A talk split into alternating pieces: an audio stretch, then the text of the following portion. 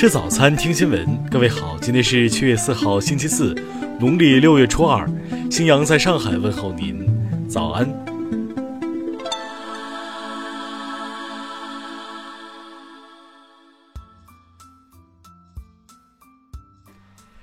首先来关注头条消息。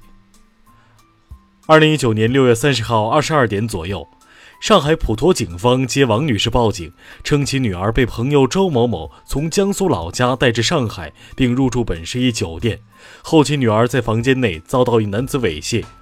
接报后，警方高度重视，迅速开展相关工作。七月一号下午，在警方工作下，犯罪嫌疑人王某某至公安机关接受调查。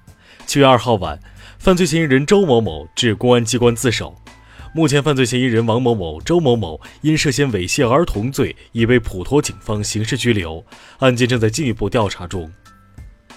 此前，据多家媒体报道，新城控股董事长王某某涉嫌猥亵女童，被采取强制措施。听新闻早餐知天下大事。日前，驻港公署就英国外交大臣发表错误涉港言论，向英国驻港总领馆提出严正交涉，表达强烈不满和坚决反对。扶贫办表示，将对中西部二十二个省区市宣布脱贫摘帽的两百八十三个县，按百分之二十进行比例抽查，并采用第三方评估方式进行。报告显示。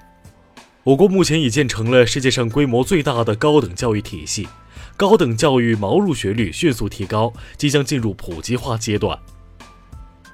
四部门近日联合下发通知，坚决整治电动自行车进楼入户、人车同屋、非线充电等突出问题，避免火灾事故发生。国家移民管理局三号介绍，海南将实施更加开放的免签入境政策，如积极创造条件。逐步实现给予免签入境人员三十天以上的停留期限。香港卫生署卫生防护中心二号调查一所幼儿园爆发的手足口病个案，并再次呼吁市民、学校和校舍时刻注意卫生。台湾长荣空服员罢工进入第十四天，据最新统计，有超过六百名参加罢工的空服员表达返回工作岗位的意愿。国民党二零二零初选民调将在七月八号到十四号以电话采访的方式进行，题目提前曝光。民调结束后，五位候选人将决出胜负。下面关注国际方面，特朗普政府二号表示，人口普查局已开始打印二零二零人口普查表，而公民身份问题不包含在其中。当地时间周二。以色列对海湾局势作出最新表态，称正在对可能在美伊之间爆发的冲突升级做军事上的准备。伊朗媒体二号消息，伊朗检察官正寻求对几名嫌疑人判处死刑，这些人于去年因在军事与核机构为美国从事间谍活动而被捕。当地时间一号。俄罗斯一艘科考型深海潜水器在俄水域发生火灾，导致十四人丧生，其中两人曾获俄罗斯英雄称号。当地时间二号，美国商务部宣布将对部分来自台湾与韩国的钢铁制品征收最高百分之四百五十六的惩罚性关税。欧洲理事会二号公布新一届欧盟领导层人选，提名现任德国女防长冯德莱恩担任下届欧盟委员会主席。印度尼西亚政府二号表示，他们将会把四十九个装满垃圾的集装箱归还给法国和其他发达国家。当地时间周二，正值菲律宾空军成立七十二周年之际，菲总统杜特尔特在官兵面前喊话称：“不要在我任内对政府发动政变。”下面来关注社会民生。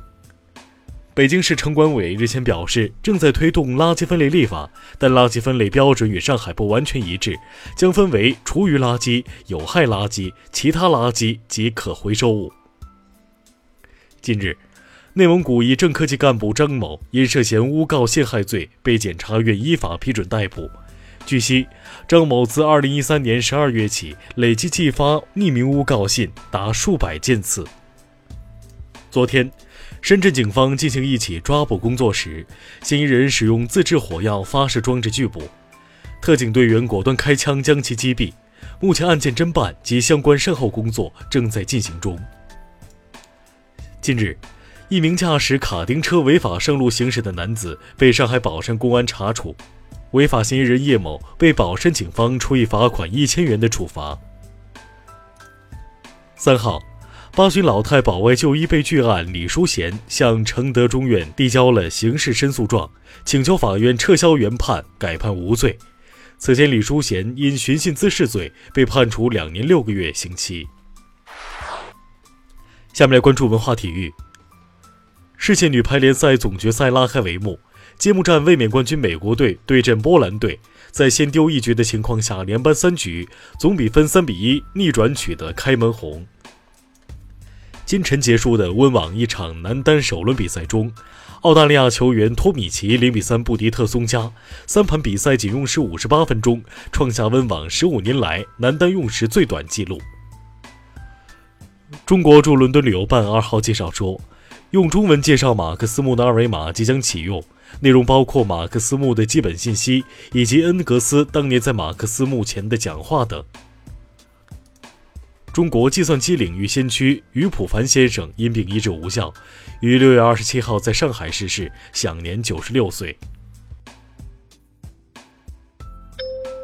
以上就是今天新闻早餐的全部内容，请微信搜索 xwzc 零二幺，也就是新闻早餐拼音首字母再加数字零二幺。如果您觉得节目不错，请在下方拇指处为我们点赞。一日之计在于晨，新闻早餐不能少，咱们明天不见不散。